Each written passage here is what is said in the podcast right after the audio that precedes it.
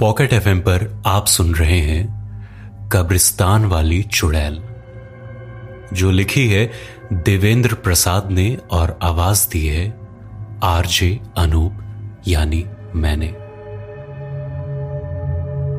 मेरे बाकी के शोज़ सुनने के लिए मेरे चैनल को सब्सक्राइब कीजिए और शेयर कीजिए अपने दोस्तों के साथ। ये एक अजीब कहानी है। मगर मैंने जिस जिसको ये बात सुनाई है तो सुनने वाले ने मुझे पागल ही समझा। मगर मैं जानता हूँ, उस रात का एक पल हकीकत से भरा हुआ था। वो ख्वाब नहीं, हकीकत थी। मगर मैं लाख कोशिशों के बावजूद इस हकीकत को दूसरे के सामने साबित नहीं कर पाया हूँ। यह एक लंबा ख्वाब था पता नहीं वो कौन थी। मैं कुछ नहीं जानता। मैं 28 वर्षीय अविवाहित नवयुवक हूँ। मैं एक शांत स्वभाव का हूँ। मैं हर रात सोने से पहले विस्की लेता हूँ, मगर एक हद तक। एक नपी तुली सीमा तक मेरा यह शौक महदूद है। हाँ, यूँ भी कह सकते हैं कि मेरी दैनिक दिनचर्या का यह एक अहम हिस्सा था। शायद ये मेरे अकेलेपन और नीरस ज़िंदगी के स्वप्न लोक के दरवाजे को खटखटाकर काल्पनिक दुनिया में ले जाकर गोते खिलवाने का काम करता था। मुझसे बड़ा एक मेरा भाई है। वो शादीशुदा है और अपनी पत्नी आराधना और एक बेटी, जो लगभग तीन वर्ष की है, उनके साथ पिछले सात वर्षों से रहता है। मेरा भाई एक बिजनेसमैन है। भैया और भाभी चाहते हैं कि मैं अकेला ना रहकर उनके साथ रहूँ, मगर मुझे पसंद नहीं। इसका सबसे मुख्य कारण यह भी हो सकता है कि मैंने अपनी प्रारंभिक शिक्षा से लेकर इंटरमीडिएट तक की पढ़ाई बोर्डिंग स्कूल में की और इसके बाद मैकेनिकल इंजीनियरिंग की पढ़ाई हॉस्टल में रहकर चार वर्षों में पूरी की। इस वजह से पारिवारिक लगाव कम सा हो गया था और इस वजह से मेरे अंदर भावनाओं की कुछ कमी सी हो गई थी। मुझे अपने सारे काम बचपन से ही अकेले करने में जो सुखद अनुभूति होती थी, उसका बयां शब्दों में करना मुश्किल है। मैं एक आज़ाद ख्याल का इंसान हूँ। मैं अकेला रहकर बहुत खुश हूँ, या यूँ कह लीजिए कि मैं एक लंबे समय से अकेला रहता रहा हूँ तो अकेले रहने की आदत सी हो गई है। बात 12 जनवरी 2018 की है। उस दिन बहुत सारा काम था क्योंकि अगले तीन दिन की छुट्टी थी। मैंने देर शाम तक ऑफ़िस से ड्यूटी पूरी होते ही ऑफ़िस से निकल पड़ा। पता नहीं मुझे क्यों कुछ अजीब सी बेचैनी हो रही थी। आज से पहले इस तरह की बेचैनी इससे पहले मुझे कभी नहीं हुई थी। मैंने आज अपनी कार सर्विसिंग के लिए दी थी, जिस वजह से ऑफ़िस लेकर नहीं आया था। मैं पैदल ही अपने फ्लैट की तरफ़ चल दिया। कुछ दूर पैदल चलने के बाद नुक्कड़ के पास अंग्रेज़ी शराब की दुकान थी। मैंने वहाँ से शराब की बोतल खरीदी और उसके साथ खाने पीने के आवश्यक सामान को बाजू की दुकान से लेकर चल दिया। कभी कभी मैं ऑफ़िस से घर पैदल ही निकल जाता हूँ। ऐसा कई बार हुआ है। घर से ऑफ़िस का रास्ता आधे घंटे का है। रास्ते में भुड्डी गाँव पड़ता है, जहाँ एक बहुत ही पुराना कब्रिस्तान पड़ता है। अगर सड़क को छोड़कर इस कब्रिस्तान को पार कर लिया जाए तो मैं लगभग 20 मिनट में ही अपने फ्लैट पर पहुँच जाता हूँ। इस शाम को भी कुछ ऐसा ही हुआ। मैंने कब्रिस्तान से गुजरकर जल्दी घर पहुँचने का इरादा बना लिया।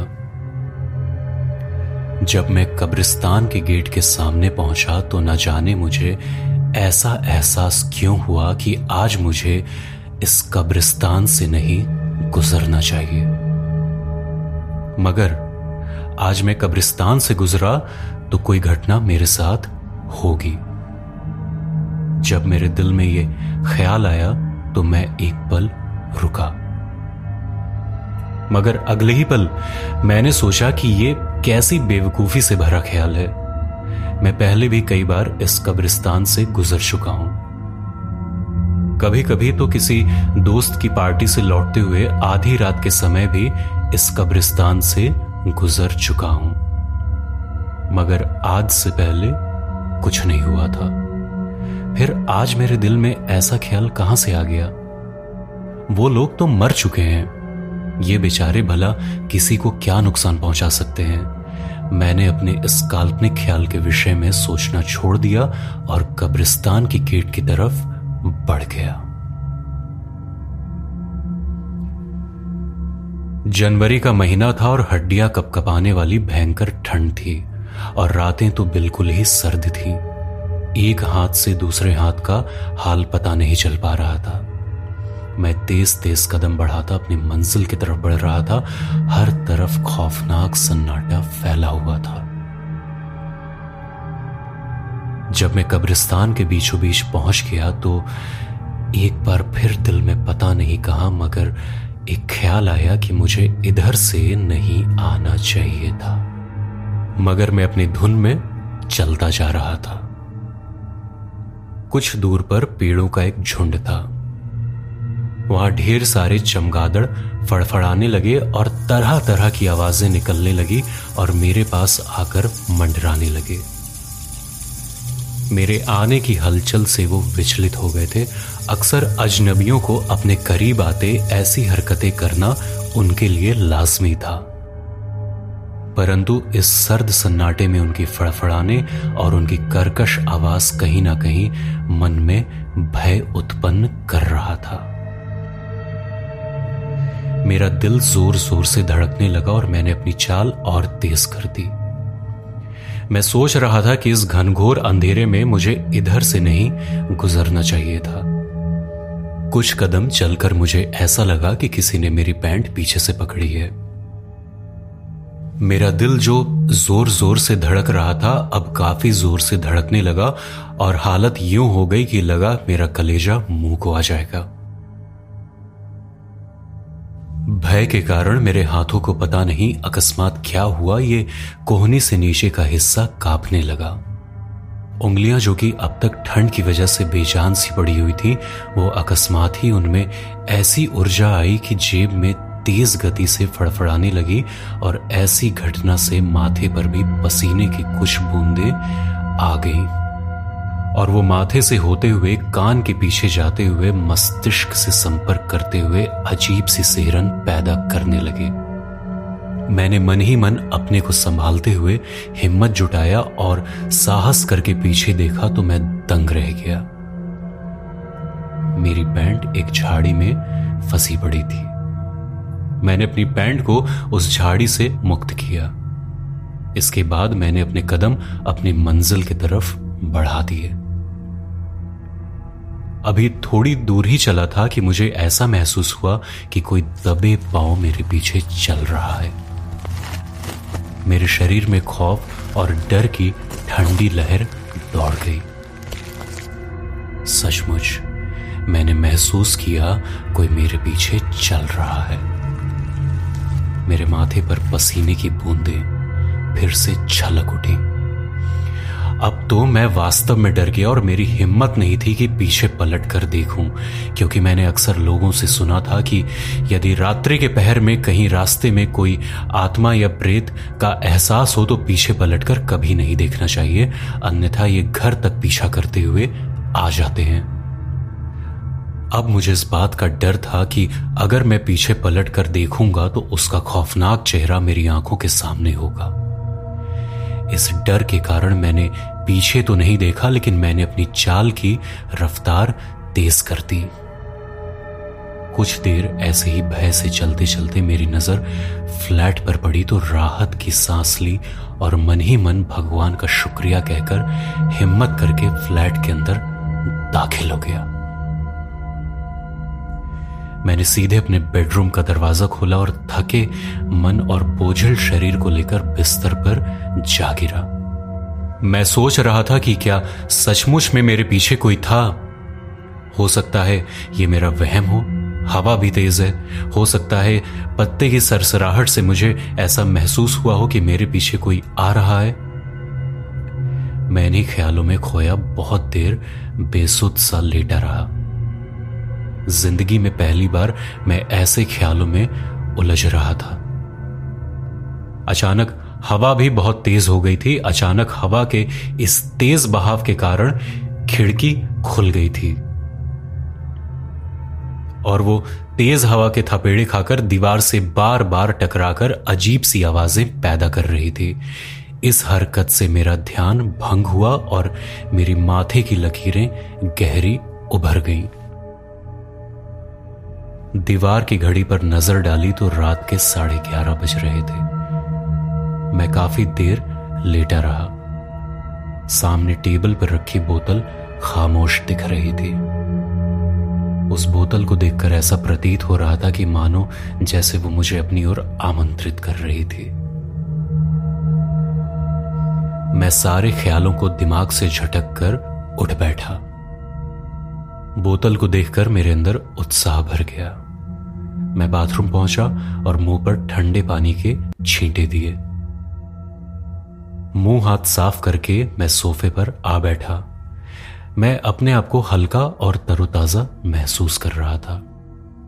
मैंने जल्दी से दो बड़े पैग गले से नीचे उतार लिए। दिल को अजीब सा सुकून महसूस हुआ, मगर वो कब्रिस्तान वाला एहसास रह रह कर अभी मेरे दिमाग पर मंडरा रहा था। मैंने तीसरा पैग लिया और कुछ देर आराम करने के ख्याल से वापस बिस्तर पर लेटा। इससे ज़्यादा मैं पीता नहीं हूँ। सोचा जब थोड़ी देर बाद दिमाग पर इसका सुरूर छाएगा, तब खाना गर्म करके खा लूँगा। कुछ देर लेटने के बाद मेरे दिमाग पर इसका असर छाने लगा। अब मैं कब्रिस्तान वाला डर अपने दिमाग से पूरी तरह निकाल चुका था। सोच रहा था कि आज की रात मुझे भैया और भाभी के साथ बितानी चाहिए थी। तकरीबन मैं तीन महीने से उन लोगों से नहीं मिला था। मैंने खाना खाकर वहाँ जाने का इरादा पक्का कर लिया। एक बार फिर मैंने दीवार की तरफ़ टंगी घड़ी पर नज़र डाली तो रात के एक बज चुके थे।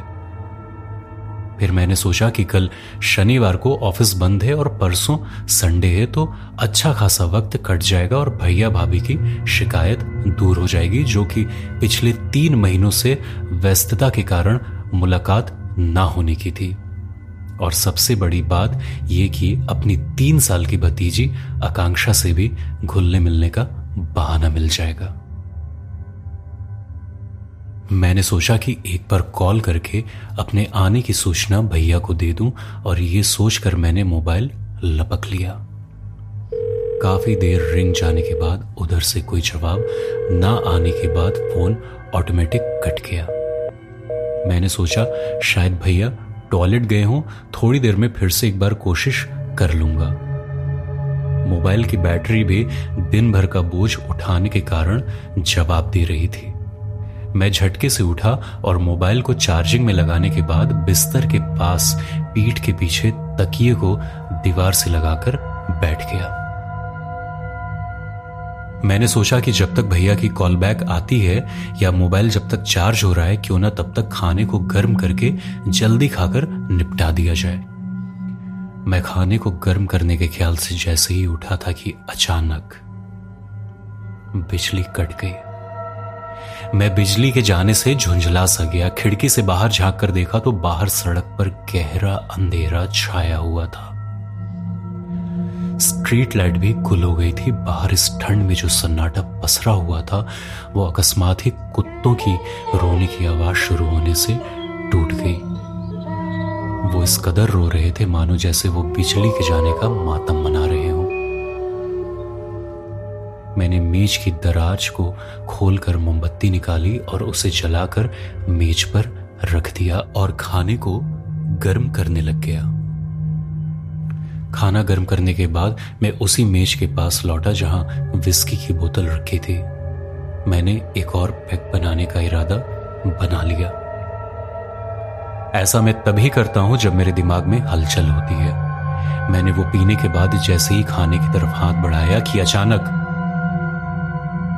मेरे दरवाजे पर दस्तक हुई। मैं चौक सा गया। मैं दीवार की घड़ी देखकर बड़बड़ाया कि इतनी रात को अंधेरे में कौन हो सकता है। खैर, मैं दरवाजे की तरफ़ बढ़ा। आगे की कहानी अगले एपिसोड में। सुनते रहिए आरशे अनूप को ऑन पॉकेट। एफएम